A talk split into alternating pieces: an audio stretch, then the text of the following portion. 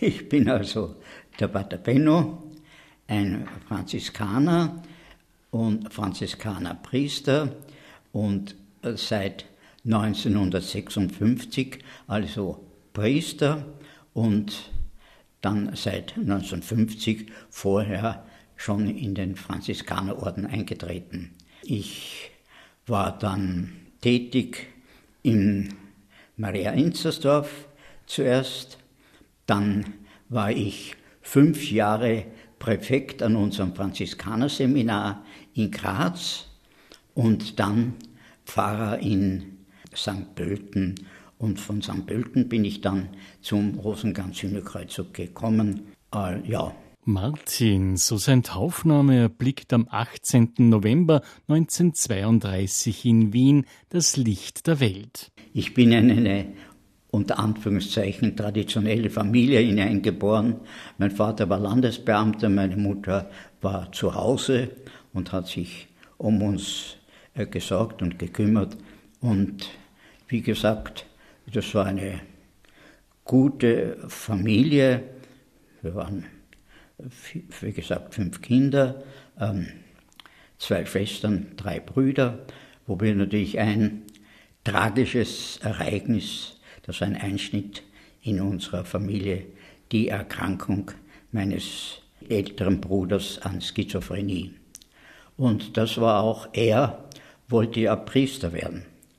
Und das ist das Eigenartige und ich kann ja sagen, das ist eine echte Berufung, wie ich die Nachricht bekommen habe, dass er eben Schizophrenie hat und daher natürlich diesen Beruf nie ergreifen kann, habe ich plötzlich gesagt, oder nein, war wie eine Eingebung, jetzt soll ich an seiner Stelle Priester werden. Und so bin dann ich Priester geworden. Das ist meine Berufung. Also so war's aus. Der Nachname Mikotski ist ein polnischer. Tarnow kennt die, aber das ist schon lang her. Mein Großvater ist dann nach Wien gekommen, war Notar und im ersten Bezirk die Notariatskanzlei existiert heute noch, äh, natürlich nicht mehr unter den Mikotskis, aber er war Notar und ist also nach Wien gekommen. So sind die Mikotskis von Polen nach Wien gekommen und dann hier ansässig geworden. Martin geht in Wien-Hitzing in der Fichtnergasse ins Gymnasium. Nach der Matura folgt das Studium der Theologie an der Uni Wien. Pater Benno. Diesen Ordensnamen wird er später im Franziskanerorden bekommen, sagt, er stammt aus einer gläubigen Familie. Meine Eltern haben keinen so leichten Weg zum Glauben gehabt, aber trotzdem, sie waren dann fest im Glauben und was auch wichtig war, das Familiengebet jeden Tag Nachmittag haben wir uns zusammengesetzt zu einem gemeinsamen Gebet. Und das war sicher auch prägend und formend für mein religiöses Leben. Martin studiert Theologie, aber wie kommt es für den späteren Pater Benno, dann Franziskaner zu werden? Ich habe also durch die Begegnung auch mit einem faszinierenden Ordensmann, das war der Pater Laurentius Hoher von Seckau, habe ich aber den Wunsch gehabt, auch Ordensmann zu werden und ich da vielleicht erzählen, wie, ich auf die Franziskaner gestoßen bin. Mir ist nicht der heilige Franziskus erschienen, sondern ich war also, habe von Orden wenig bisher auf dem Hut gehabt und da bin ich zu meinem Kaplan gegangen und habe gesagt, ja also ich möchte eigentlich in einen Orden eintreten, aber ich weiß nicht in welchen. Darauf hat er den Schematismus hergenommen und hat also geblättert und ich darf das jetzt ein bisschen äh, äh, darstellen. Geblättert, also ja, Jesuit, na, da bist du zu wenig gescheit, na, das ist nichts für dich. Aha, dann, ah, Franziskaner, du, das wäre was für dich.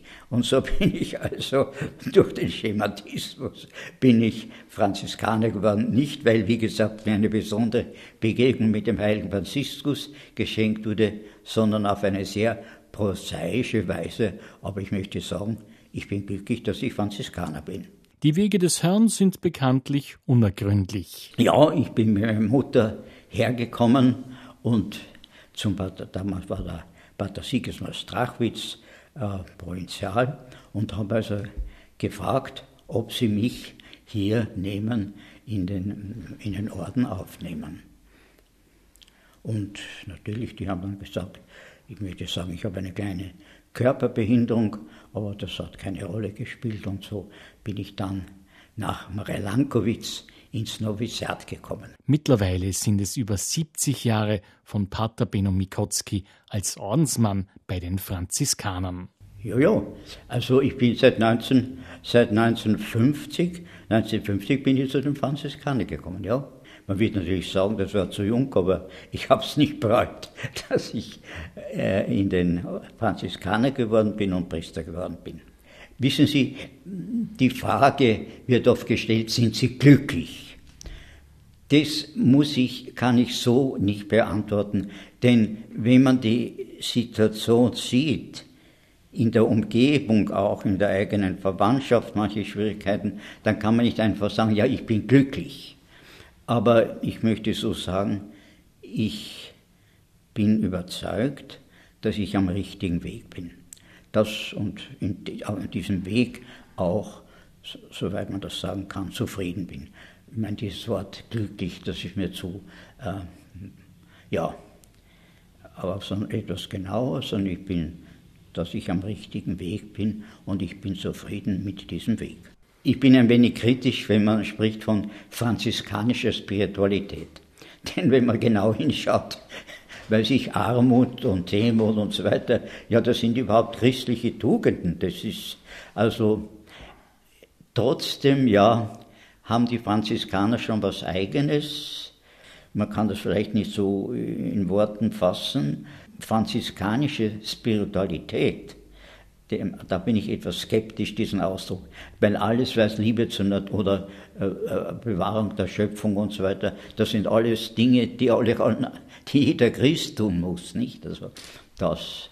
Aber trotzdem, ja, Franziskaner schon diese Brüderlichkeit, diese ja, Offenheit, das möchte ich schon sagen, dass, und da bin ich glücklich, dass ich das gewählt habe, diesen Weg zu den Franziskanern. Grundlegend für die franziskanische Spiritualität ist ein brüderliches Leben in einer evangeliumsgemäßen Lebensweise mit den Armen zugewandten Akzent. Welchen Zugang hat Pater Benno zum Ordensgründer, dem heiligen Franziskus von Assisi? Also das muss ich zugeben, zu Franziskus habe ich nicht eine besondere Beziehung, natürlich als der Ordensvater und das schon, aber so eine besondere Beziehung. Ich habe vielleicht mehr Beziehung zum heiligen Maximilian Meyer Kolbe, sagen wir in seiner Einsatz in den Massenmedien, die Verkündigung des Evangeliums durch die Massenmedien, da habe ich eigentlich mehr Beziehung zum heiligen Kolbe. Anmerkung: Der polnische Franziskaner-Minorit starb im Konzentrationslager Auschwitz. Er ging für einen Mithäftling in den Tod. Wie sieht für Franziskanerpater Benno Mikotzki sein Alltag im Konvent am Wiener Franziskanerplatz aus? Also jedenfalls, er beginnt mit der, für gewöhnlich mit der Heiligen Messe mit, und dem Stundengebet der Laudes. Bei uns ist die Messe um halb sieben. Anschließend beten wir dann die Laudes, also das Morgenlob. Dann Vormittag ist also, wie gesagt, je nachdem, welche Aufgabe man hat, ist also, steht in Erfüllung dieser Aufgabe, das ist bei mir eben der Dienst am Rosenkranz-Hühnerkreuzzug, und ja, und auch am Nachmittag ist, wie gesagt, dieser Dienst äh, wichtig. Natürlich auch wichtiger, das möchte ich betonen, die tägliche Bemühen, eine halbe Stunde die Bibelbetrachtung.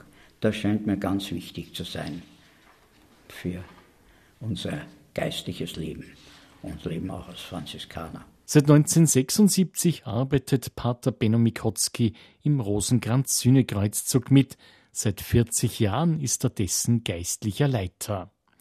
Der RSK wurde von Pater Petrus Pavlicek in den Jahren nach dem Zweiten Weltkrieg gegründet. Pater Benno Mikotzki erläutert. Der Rosenkranz-Sühnekreuzzug ist entstanden durch eine Eingebung an Pater Petrus, tut, was ich euch sage, und ihr werdet Frieden haben. Nicht? Er hat dann überlegt, was das bedeutet, denn was heißt das? Tut, was ich euch sage, und ihr werdet Frieden haben.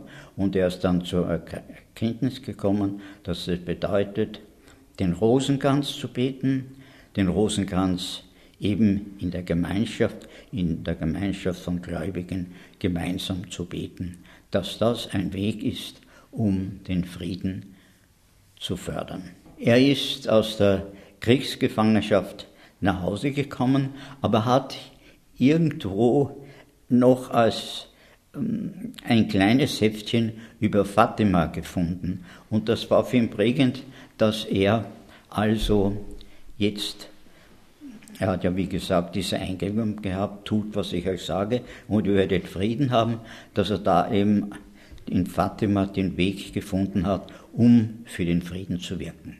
Die Bewegung wächst über die Zeiten. Ja, freilich natürlich hat ganz klein begonnen mit einem Heft, das existiert noch, wo die ersten eingetragen sind, die ersten Mitglieder.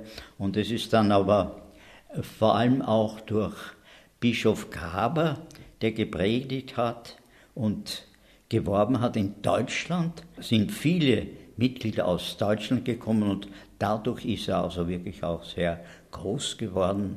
Groß, sagen wir, heute, wenn man vorsichtig ist, sind etwa 300.000 Mitglieder, kann man sagen. Vielleicht sind es mehr, denn es ist ja so, die, nur die Deutschsprachigen bekommen ja unsere Zeitschrift. Daher können wir das sagen, wie viele da Mitglieder sind. Wir, wir sind ja viele Mitglieder auch in Polen, auch in Übersee, aber das können wir nicht genau sagen, da können wir die Zahl nicht genau feststellen. Das Gebet um den Frieden ist zu jeder Zeit wichtig, unterstreicht Pater Benno Mikotzki, der geistliche Leiter des Rosenkranz-Sühnekreuzzugs. Das ist also, wie man sieht, es ist also, denn wie wir begonnen haben, also um den Frieden zu beten, da war ja auch noch für sich Frieden. Nicht? Das war eine, eine Zeit des Friedens, aber dann ist eben dieser Krieg in der Ukraine ausgebrochen und dadurch ist das Gebet um den Frieden besonders aktuell geworden. Ja, dass sich dieser Krieg nicht ausweitet, vielleicht zu einem wirklich Flächenbrand. Soweit Franziskaner Pater Benno Mikotzki. Er wurde am 18. November dieses Jahres 90 Jahre alt. Mehr als die Hälfte an Lebensjahren weniger hat ein anderer Franziskanerpater, der auch im Wiener Konvent lebt, Pater Samuel Schmanuel. Er stammt aus Indien.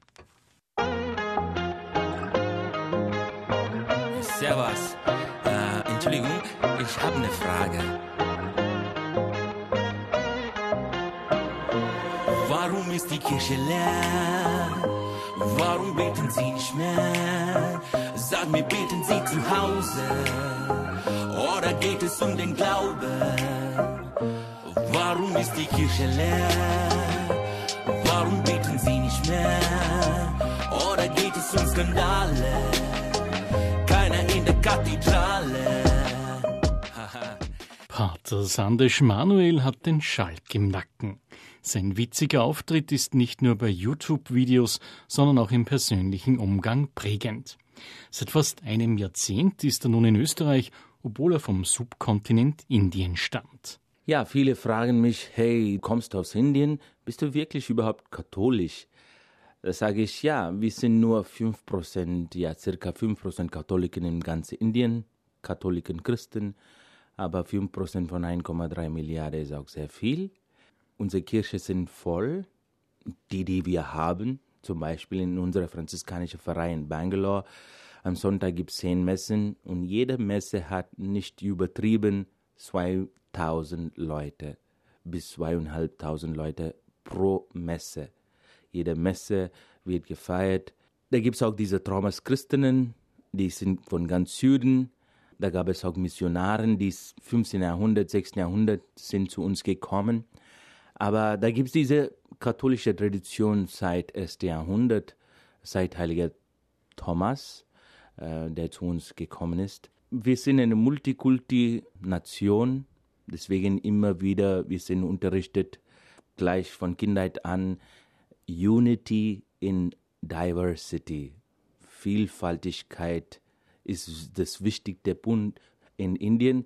Leider, es läuft nicht so in den letzten Jahren, aber das ist unsere Stärke eigentlich, weil Indien ist die größte Demokratie auch in der ganzen Welt. Wenige hundert Meter vom Elternhaus von Sandesh Manuel entfernt haben Franziskaner im indischen Bengaluru ein Kloster. Und ich habe irgendwie zu Hause da gefühlt, weil die waren wirklich verrückte Menschen. Ähm, wenn ich das Wort verrückt benutze, die waren eigentlich normale Menschen, nicht wie die anderen Priester. Sie haben mit uns Ministranten auch Fußball gespielt, Volleyball gespielt, Scherze gemacht. Wir waren auch auf Picknicks um, in einer von diesen Picknick habe ich auch diesen Film gesehen, Bruder, Sonne, Schwester, Mond. Das hat mich wirklich äh, sehr berührt. Und vielleicht das war auch ein Grund hinter meinem Kopf, warum ich ein Franziskaner geworden bin. Die waren wirklich menschliche Menschen. Ja, die waren total in den Pfarrei engagiert, nicht nur als Priester, aber auch als Menschen, die mit unserem Leben verbunden waren. Die waren für unsere Geburtstagfeier eingeladen, Hochzeiten nicht nur als Priester, aber als ein Familiengast. Und das ist ein großes Unterschied, wenn ein Priester nicht nur seinen Dienst macht, aber auch sein Leben als ein Mensch lebt. Normal. Und das berührt mehr als ein Priesterseins. Sandesh Manuel wächst als Sohn einer Beamten- und Lehrerfamilie auf. Er hat eine jüngere Schwester eine Mittelstandsfamilie, in der er lebt. Bis zum 60, 70 Prozent sind arme Leute in ganz Indien. Vielleicht 10 Prozent, 20 Prozent sind Mittelklassicht. Und dann kommen die ganz Maharajas und CEOs und die, die alles besetzen. Ne? Ja, Gott sei Dank, ich war in dieser Familie geboren. Die waren schon Christen, seit ich mich kenne, seit ich meinen Vater und Großvater, Urgroßvater, die waren alle Christen. Ich bin in einer sehr christlichen Familie aufgewachsen, sehr katholisch geprägt. Jeden Tag äh, Messe. Meine Eltern waren in der Messe. Jeden Tag am Abend Rosenkranzgebet, was ich nie gemocht habe, weil ich wollte Fernsehen sehen. Aber irgendwie, das alles hat einen Vorteil und Nachteil. Habe ich auch sehr viel Disziplin davon bekommen. Aber da gab es auch viel Zwang und ja, ich habe das nicht gerne getan, kann man sagen. Aber ähm, diese Zeit, dass ich im Kloster verbracht habe, mit der Volleyballspielen als Ministrant, als ein junger Mann mit, der, mit äh, dieser Franziskaner, waren für mich äh, schönere Zeiten als äh, dieses Zwang in der Früh zur Messe gehen, etc. etc. In der Schule zeigt Sandesh Manuel Talent fürs Zeichnen und er beginnt Gitarre zu spielen und mag Fußball. Die Eltern würden es aber gerne sehen, wenn Sandesh Manuel Arzt und Priester wird. Da gab es keine Planung, aber wir wissen den, der große Plan überhaupt nicht, was für uns geplant ist. Das ist das Interessante in unserem Leben. Als ich 17 war, und ich war eigentlich ein Jesuitenschüler. Ich war in einer Jesuitenschule aufgewachsen. Und dann habe ich diese Fragen gehabt, zum Beispiel, worum geht es? Gibt es wirklich einen Gott? Warum gehen wir zur Kirche? Warum bin ich ein Mann, nicht eine Frau? Warum bin ich in Indien geboren, nicht in Afrika? Warum ist Jesus in Jerusalem geboren, nicht in Sri Lanka? Diese einfache Fragen. Der Kopf stellt sehr viele Fragen. Vielleicht war ich sehr philosophisch. Aber dann habe ich gedacht, äh, ja, das ist zu viel zu Hause und zu viel kontrollieren und zu viel Regeln und so. Ich möchte ein bisschen Freiheit. Aber mittlerweile habe ich meine Medizinaufnahmeprüfung geschrieben und dann habe ich gedacht, nein, ich frage mal meine Jesuiten-Paters, ob ich in Jesuitenorden eintreten kann. Irgendwas ist da gelaufen und die waren beschäftigt oder ich konnte ihnen nicht treffen. Aber dann, als ich zu Hause äh, zurückkam, auf dieser Straße war dieser Franziskanerkloster Und dann bin ich reingegangen und ein Pater war auf der Pforte. Dann habe ich ihm direkt gefragt, hey, ich möchte einfach äh, bei den Franziskanern eintreten. Was? Du bist von unserem Verein und wir sind hier seit 80 Jahren und niemand ist bei uns eingetreten. Komm rein und tschak, tschak. Und das war in einer Woche war ich in Franziskaner, äh, in, in den Franziskanerorden eingetreten. Und als ich das zu meinen Eltern gesagt habe, die waren nicht so glücklich, obwohl sie wollten, dass ich ein Priester werde.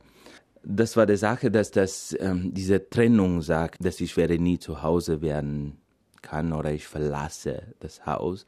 Das hat ihnen ein bisschen betroffen. Aber ich habe mich entschieden. Ich war in einer Woche in einem Franziskanerkloster weit weg von zu Hause, vielleicht 1000 Kilometer, und hat mein, eine neue Journey-Reise begonnen. Franziskanerpater Sandisch Manuel ist ein freier Künstlergeist. Wie passt das zu einem strukturierten Ordensleben? Musik hat meine Berufung begleitet. Da gab es Aufs und Abs jeder Leben. Bei mir war das, ich war ein paar Mal verliebt, wollte austreten, habe ich nicht gewusst, ob das wirklich für mich war, ein Franziskaner zu sein. Ich war einfach verwirrt, ne? wie es in mir läuft, was erwartet auf mich oder warum tue ich das überhaupt. Ich muss das alles nicht tun. Aber irgendwie Musik hat meine Berufung begleitet und gestärkt. Und deswegen bin ich durchgekommen und ein Franziskaner geworden. Und diese Dankbarkeit, deswegen jeden Tag, wenn ich aufstehe, ich lege ein Taukreuz und eine kleine Gitarre auf mein Bett äh, als eine Erinnerung, dass ich war untreu zu sehr vielen Dingen in meinem Leben, aber zwei Dinge sind treu geblieben, ist meine franziskanische Berufung und die Musik, die mich unterstützt hat. Einfach so weitermachen ist keine Option. Ich muss hier ausbrechen, wenn du das hier liest, bin ich schon auf und davon. Ich muss mein Leben selbst gestalten, muss es wenigstens probieren. Ich brauche die Kontrolle zurück, kann ich mir nur funktionieren. Ich bin doch keine Maschine, ich bin ein Mensch aus Fleisch und Blut will leben bis zum letzten Atemzug. Ich bin ein Mensch mit all meinen Fehlern, meiner Wut und der Euphorie. Bin keine Maschine, ich lebe von Luft und Fantasie. Viele Leute fragen mich, wie bist du nach Österreich gekommen? Das sage ich immer wieder äh, mit dem Flugzeug. das ist auch mein erster Satz, auch in meinem Buch. Ja, dann lächeln wir, lachen wir und dann bricht das Eis. Ja, ich war in einer Pfarrei als ein Kaplan in dieser großen Pfarrei, eigentlich meine eigene Pfarrei, wo gab es sehr viel zu tun. In diesen drei Jahren habe ich fast 300 Taufen oder 300 äh, Hochzeiten und 280 Begräbnisse gehalten. Nur in drei Jahren, nicht übertrieben. Da gibt es Dokumente, weil ich war bekannt, meine Schulkollegen, meine Cousinen und die ganze Pfarrei, weil ich ein bisschen bekannt war mit meiner Musik. Sie haben mich eingeladen. Sehr viel zu tun. Und dann kam Pater Oliver Rugenthaler, ein Provinzial, ja, franziskanischer äh, Provinzial aus Österreich nach Indien, ein paar Projekte zu besuchen, ein paar Tage Urlaub zu machen. Und der hat mich eingeladen, nach Österreich zu kommen und hier Musik zu studieren. Und ja, da gab es auch diese Not, dass sie auch brauchen Seelsorger hier. Und das hat sehr gut gepasst. Und ich bin in Österreich gelandet. Vorher ja ein bisschen zum, von Mozart oder einfach Austria, Erster Weltkrieg und so hört man im Gesichte. Aber das war's und dann habe ich langsam über Österreich kennengelernt. Und ich bin sehr dankbar, dass ich hier bin.